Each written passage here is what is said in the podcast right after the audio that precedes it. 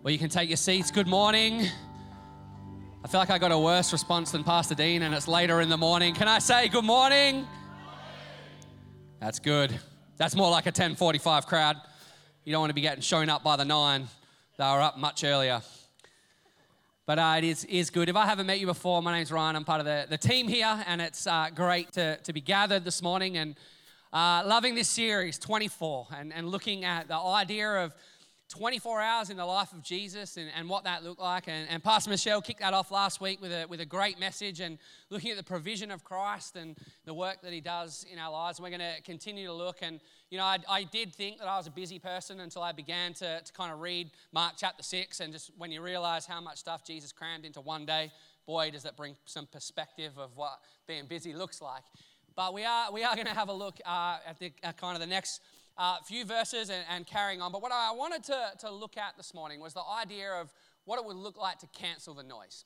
You know, we live uh, in, in a world, I believe, that is more noisy than ever before. Uh, you talk to people, and, and busy is always the response that, you know, almost every time uh, you ask someone how they are, they're busy, they've got lots going on. And, and we live in this time where our world is just constantly, I, I believe, full of noise, that there's always something going on. And, uh, you know, we look at Jesus and, and the, the last week's message and all that he did in that moment, you know, feeding all those people, bringing, bringing the word, looking after them, uh, teaching the disciples along the way. And then there's this moment here in, in these few verses where Jesus decides it's time to cancel the noise. Now, when I think about what it's like to, to cancel noise, my immediate thought goes to noise cancelling headphones. Anyone with me? You know, not just like kind of, you know, your little ones that come with your iPhone that don't block out anything. Uh, they just hurt your ears. But I'm talking like the, you know, the real big, beefy, like these need a battery to be turned on kind of noise cancelling headphones. And I own a pair and I've grown to love them. Uh, and, you know, I love them all the time. I, I use them almost every day. But the time I, I love them the most is when I have to get on a plane. Because, you know, planes to me are the definition of noisy. You got people going on, they're on holiday, some people excited, some people are, uh, are spewing, they're, they're flying away for work or whatever, and so there's all this buzz. And, and then there's this third group of people that I like to call parents, and, and they're on there uh, with their children, and I now have a different appreciation and respect for, for that group of people. But I find on a plane, no one's kind of really happy with that environment. So, you know, you've got parents there trying to keep their kids as quiet and entertained as possible. Uh, you've got the child who probably doesn't want to be restrained by a seatbelt, so they're going a bit nuts. And then you've got everyone else that kind of just wants to fly in peace. And so you've got the parents and everyone's staring at the parent. I don't know why that's helpful. The child's crying. Don't stare at me. I'm not pinching him. I'm trying. Uh, but then you look and you see the person upset about their uh, kind of personal space being damaged by the noise of the child. And you're like, I'm sorry. You know, but all this can just be solved if everyone just wore noise cancelling headphones. Like it's, it's, it's the way to go. I found that anytime I fly, if I wear them, I can actually, doesn't matter the time of the day or night, I will be asleep before the plane takes off. Uh, if you don't believe me, you can ask my wife. It's true story. And, and, I remember flying once on Christmas Day, the most craziest day ever. It was the fastest flight ever. The, the pilot had to be at Christmas lunch. It was clear. But we're on this flight. And we got off, and, and so I was like, I can't believe that kid. Like, just, and I was like, what kid? She was like, this baby behind us was crying the entire way. Did you not hear it? And I was like, not a word. I was asleep the entire flight uh, until we landed. It was actually the bumpiness of the ride that, that woke me up. And I find that anytime I do that, nothing gets in my ear space. I actually learned as well if you don't want to talk to someone on the plane, it's not only uh, good enough to have noise cancelling headphones, but they must be on your ears before you sit. So I get on the plane like an NBA player walking on there with my gangster headphones. Half the time, I'm not playing anything because I want to hear what's going on. But no one will talk to me because they think I'm listening to music. It is the ultimate way to make sure you are uninterrupted. But why I'm spending so much time talking about this is because I believe there is a principle to this that in life we actually need to make a decision sometimes to cancel the noise. That we need to pull back and go, you know what? I need to make sure that I take some time to put everything else to the side and spend some time in the quiet space. And, Jesus does this. You know, he's got a lot going on. He's traveling. We're learning about this whole day. He's just spent time with thousands of people. And then this is what happens. Immediately after this, Jesus insisted that his disciples get back into the boat and head across the lake to Bethsaida, where he sent the people home. After telling everyone goodbye, he went up to the hills by himself to pray. What a guy Jesus is. Not only does he spend all this time uh, teaching people and, and kind of multiplying food and feeding them, he then stands at the back and, and sends everybody home, uh, shakes every last hand, sends everybody home. He dismisses the crowds. They go out, they get a coffee, they get a sausage, they head home, but they're all greeted by Pastor Jesus. And, you know, they all feel welcome and loved. But I, I like that he knows where his disciples are. He's like, you know what? You've had enough. Get in the boat. We're not going to sit and have a debrief at the end. We're not going to kind of talk about it now. We're not going to share stories, all of which are great to do. But he's like, you know what? You're going ahead and I'll take care of this. And then before he catches up with them, he goes, you know what? It's time to cancel the noise. And he climbs up the hill. Some translations will say a mountain. Uh, you know, he, he, he really works to, to get out of the way. And the principle that you see out of this is the idea that Jesus canceled the noise through solitude. He, he didn't just go hang out in a quiet spot at a house. He, he actually put in some work. I don't know if you've ever climbed a hill or a mountain. Are you one of those crazy people that likes to just walk in your holidays? Um, you know, Pastor Michelle just went on like a, a massive walk. Uh, and I've got these friends that will do that. I'm like, what are you doing in your holidays? They're like, going on a walk. I'm like, round the block, like taking the dog. That's cool. You've got time for that. And they're like, no, like I'm going on like a two week walk through the bush, like the Cape to Cape or the Bib track or and I think, why would you do that? You're just going to make yourself more tired uh, when you come back to work because you've just walked like 100 kilometers with a bag and slept in a tent. And, and, you know, I was talking to one of my friends. He goes, It's amazing when you withdraw into those spaces and you just shut everything else out and there's nothing that can bother you, what the solitude does to your life. And you see Jesus in this moment going, There are so many things to do. He knows what's ahead. He's got a lot to achieve, but he withdraws and he actually works at it and he heads up to spend time by himself. Now, sometimes I think about kind of solitude and being alone. I think that's just for people who are lonely. Like, oh, I don't want to be lonely. I, I want to hang out and I don't want to be bored. And, but it's not actually about being lonely. You can be lonely anywhere. You can be lonely in a crowd full of people, to be honest. But it's about actually going, I'm making a decision to put everything else on pause, all the things that are going on in my world, all the people even that are in my world in this moment, and I'm going to push it all to the side and I'm going to take a giant step back and I'm going to learn to just be.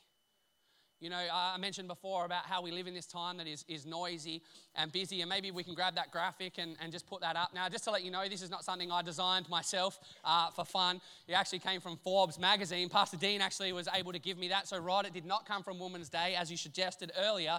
It actually comes from a credible magazine uh, in Forbes.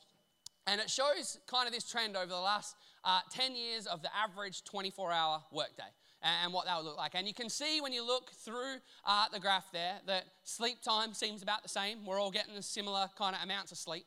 Uh, the time it takes us to get to work and back and spend at work looks around the same. Now, survival I thought was interesting. I was like, what's that? So I had to read that. That's kind of like just your basic things like eating and, uh, you know, brushing your teeth and having a shower, the things that if you don't do, uh, off putting to everybody else. So if you're like, oh, my only solitude time is eating, you can't graph it there. It has to go under survival. But in personal time, you'll notice at the top in 2007, there's this little bit of red and a whole heap of white. And this is the, the amount of time that gets allocated to us where we're not at work and we're not asleep and we're not doing what we need to do to survive. But by the time you hit 2017, it's, it's really red. And uh, what the, the difference there is the red represents the amount of personal time we spend looking at screens. So that might be your TV, might be your iPhone, your iPad, your laptop, whatever it might be. And I looked and I found that staggering uh, when I saw that. That so much more now of our personal time, obviously due to the, the great thing of technology. Uh, you know, if you're a Samsung user, I believe the red is doubled up for you because your phone, not only when you use it, it catches on fire. Uh, but the reality is, for all of us, we sit and we spend time on our iPhones, we spend time on our laptops, we, we watch Netflix. You know, Netflix, they're crafty, don't let them kid you. It used to be about 20 seconds between that automatic thing starting again, and now it's like three seconds, I feel. I'm like, I'm gonna go to bed after this. And then I'm like, oh, another one started. How convenient. And that, that repeats itself like, you know, all night. And then I'm tired the next day. I'm like, I'm so busy. I'm so tired. It was Netflix, let's be honest. It wasn't the amount of time I was spending at work. So, but for all of us, there's this increase of noise that we've brought to our world. And this week I was looking at that and thinking, how much time do I really spend on my phone? And so I just kind of was taking a trigger every time I picked it up. And I found it was ridiculous. The amount of times I would open my email or open Facebook or, or just pick up my phone and stare at it. Like, Like it's, I love you phone. You know, like it's crazy. And actually, I'm like, I'm not even doing anything and it's in my hand. So I found I'd like chuck it places. Like I'd come home and throw it on the bed and like try and leave it there for like give the phone some solitude uh, and, and head out and talk to my family. Um, and I was like, oh, you know, I found myself looking for it. And it just shows that there's this habit and this thing built into us that we bring the noise home with us. That we're never really uh, by ourselves because we allow all of this stuff to come with us. And I believe the reason why we feel like we're busier and more pressed for time is found in that graph. It's not that we're working harder, all of us. And again, this is general, so probably some of us are. It's, it's you know, general numbers. But the reality for most of us is, is that we keep finding new ways to immerse ourselves in the noise of the world. Now, I like Facebook and Instagram and email and all those kind of things. They're good. But you know, sometimes we need to be able to check out from all of that and just withdraw and be by ourselves. Solitude is, is so important for, for each one of us. You know, the, the other thing that Jesus does in, in this area, he doesn't just go away and kind of sit by himself and, and kind of chill out and play with a fidget spinner or, or anything like that. You know, he's not just kind of, it's not just about being alone. But the thing that he does is he takes time to pray to God. Jesus, in this moment, recognizes that, that being alone is good, that withdrawing is good, that quiet is good. But he recognizes the importance of praying and spending time in the presence of the Father. And for us, we need to be able to do that same thing. He takes all this time and all this work to go away just to pray. You know, Jesus was God. He, he could connect with, with, with the Father however he wanted to, but he recognized that in, you know, in his human form, it was important to withdraw and just spend time with God. You know, I don't know if you have uh, friends in your world. Like, I got some friends in my world where I know it will just take absolutely zero effort to spend any time with them. Like, just call them up, don't have to clean the house before they come, don't have to make sure there's prearranged activities to, to keep, you know, uh, entertainment there. Uh, you know, one of those friends with me is, is Josh Hegland, and it doesn't matter how long it's been since we hung out, it, it doesn't matter, uh, you know, what we do, we just kind of love being around one another. You know, women do this thing where they, they walk, uh, you know, they, they get up really early in the morning and they, they walk. Like, uh, but I think more than the walking, it's about the spending time with one another. And, you know, gathering and going, I don't need anything from you right now, or I'm not here for a distinct purpose. I just want to be in your presence. We all have those uh, people in our world sometimes where it feels draining to have, you know, had to, to hang out with them or, or it takes work or we don't know them so well. And so there's this grid of getting to know them. For me, it was taking teenagers to youth camp for like year after year and you drive down and you're just thankful for the playlist because you're like the music will take care of the awkward silence that's uh, in my car for two hours. And you'll talk for a little bit but you will run out of things to say.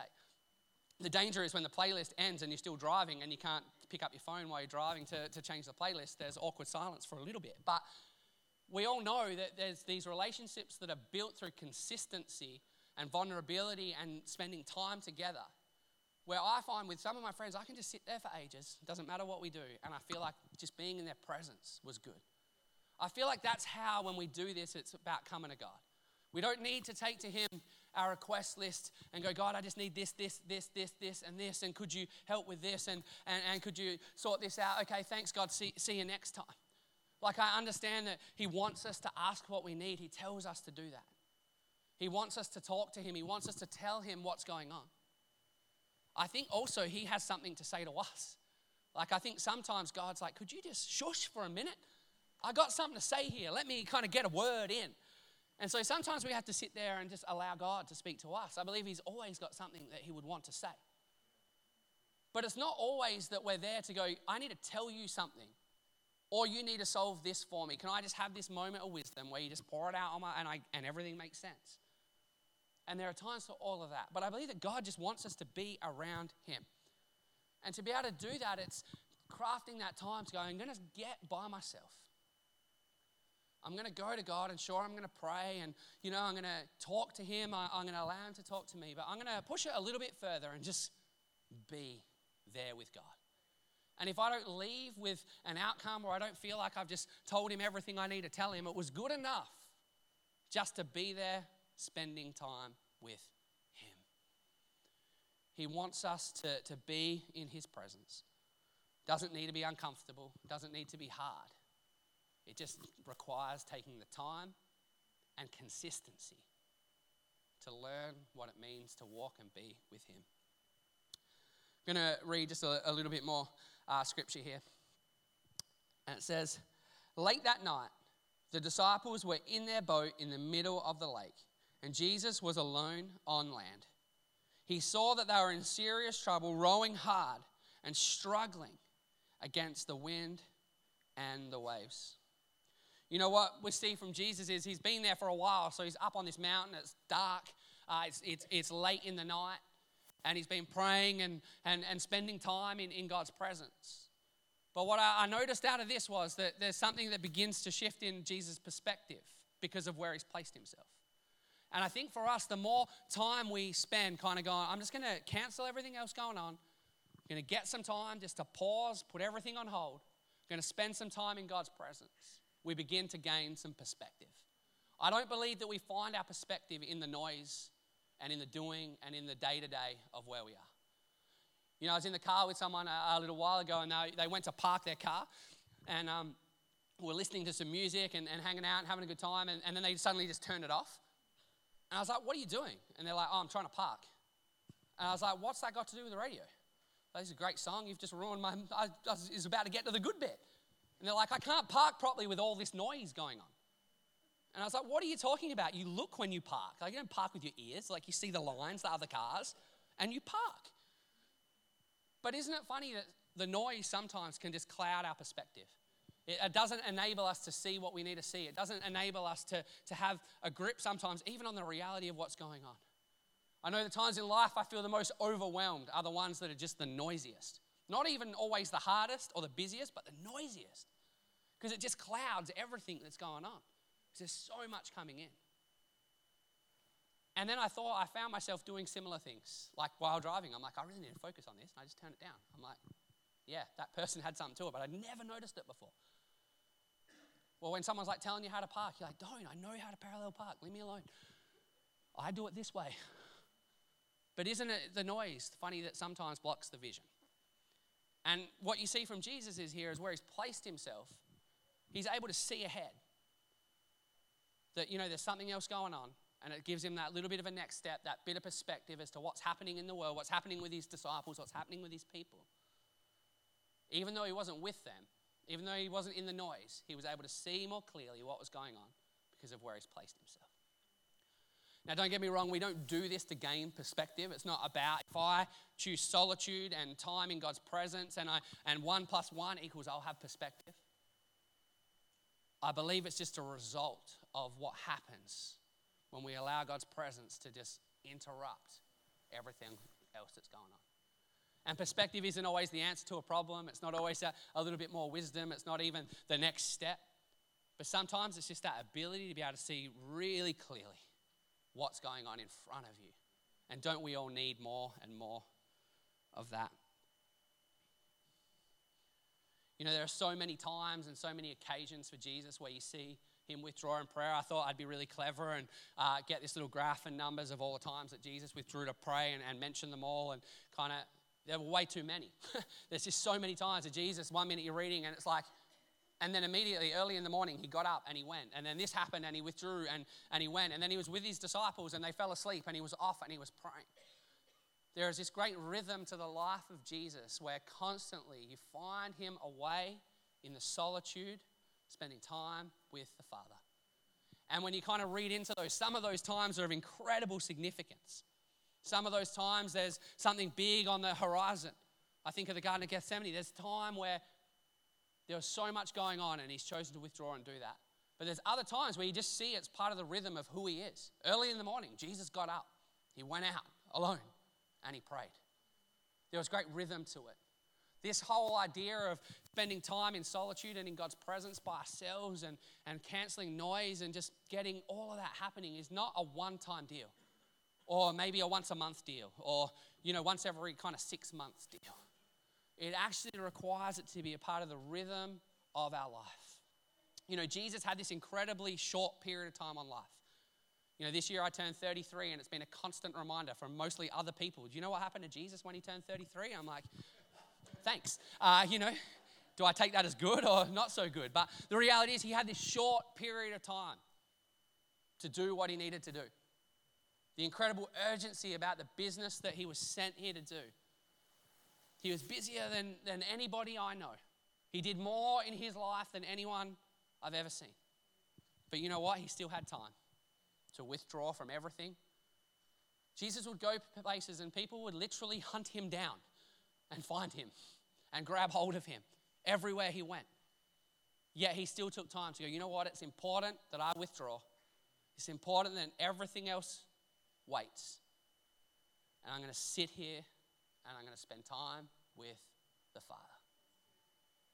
If there's any lesson in that, there's one there for us to go, it is important that this is part of the rhythm of our life. I'm going to invite the, the team to come back up and join us.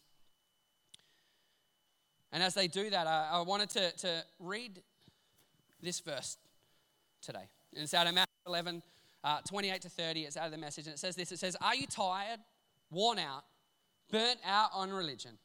Come to me, get away with me, and you'll recover your life. I'll show you how to take a real rest. Walk with me and work with me. Watch how I do it. Learn the unforced rhythms of grace. I won't allow any, I won't lay anything heavy or ill-fitting on you. Keep company with me, and you'll learn to live freely and lightly. I love that picture of just being with the Father. You know, there's a, a couple of lines there that really stand out to me. Walk with me and work with me. You know, I have a, a, a little boy, and you know, we went to go out the other day somewhere, and you know, it's just my natural reaction was just to kind of bend down and pick him up and, you know, hoik him over the shoulder or whatever and just get going. And as I picked him up, he kind of just began to shake a little bit, like that, like little bit of a tantrum shake. And I was like, "Oh, do you want to do something else? Like, do you want to stay home?" And he's like, "No." And he kept saying this word, and I'm like, "Ah, you know, like you're trying to interpret minion language." I'm like, "What is he saying?" like, er, er. I'm like, he's, like, and he like more intently, and what he was saying was the word walk. And I was like, "You want to walk?" And he's like, "Yeah." I'm like, all right, mate, let's, it's going to be a bit slower, but you know, here we go. Everything takes ages. And we're walking, and then he like sticks his hand up, and I'm like, oh, you want me to hold your hand? This is convenient because now we can walk a bit faster because I can kind of drag you like with me. I'm being honest. And so we're walking, and I'm like dragging him along, and I, and I just got this, and I've just been reading it, and I got this picture of that's what it's like. But sometimes we have it in the reverse that we, we look at Jesus and go, oh, we always just need him to pick us up. That anytime we're, we're spending time with Him, it's about getting from kind of A to B. It's about a prayer list, or it's about a bit of wisdom, or it's about a hard time that we're trying to get through. And it's like, hey, if I just go to Jesus and He picks me up, it'll be all right. The picture I kind of get from, from this passage is that He just wants us to walk with Him, that He just wants to be with us, that He just wants us to be in His presence. And yes, His presence is always with us. And yes, He, he is with us always. But the picture I get from this is, you know, keep company with me and you'll learn to live lightly and freely. In a world that is not about living lightly and freely, that is not about quiet, that is not about just spending time in God's presence, but it's all about go, go, go, noise, noise, noise, information, take it in. Isn't this so countercultural to that? And to go, you know what, I just want to be with the Father. And so I'm going to make sure I take time just to grab him by the hand and just walk along with Him and have Him with me and spend some time in His presence to have company with God. So that when I'm back in the noise, when I'm back in the day to day, when I'm back in the trial, when I'm back at work, when everything feels overwhelming, I know how to live lightly and freely. You know, in a few moments, we're going to sing this song, and I love this song. It's called Pursue, and it's about pursuing God. It's about, you know, there's lines in there that talk about pursuing Him, that, that all we need is Him. And isn't that such a true reality for us? That when we're in His presence, there's nothing else that we need. That when we truly pursue Him, we realize that all we need is Him. And you know, in this moment, I hope that what it'll be is a bit of a time stand still moment, that we get to just come together as a church and pursue His presence together, which is an awesome thing. It's not a replacement for this.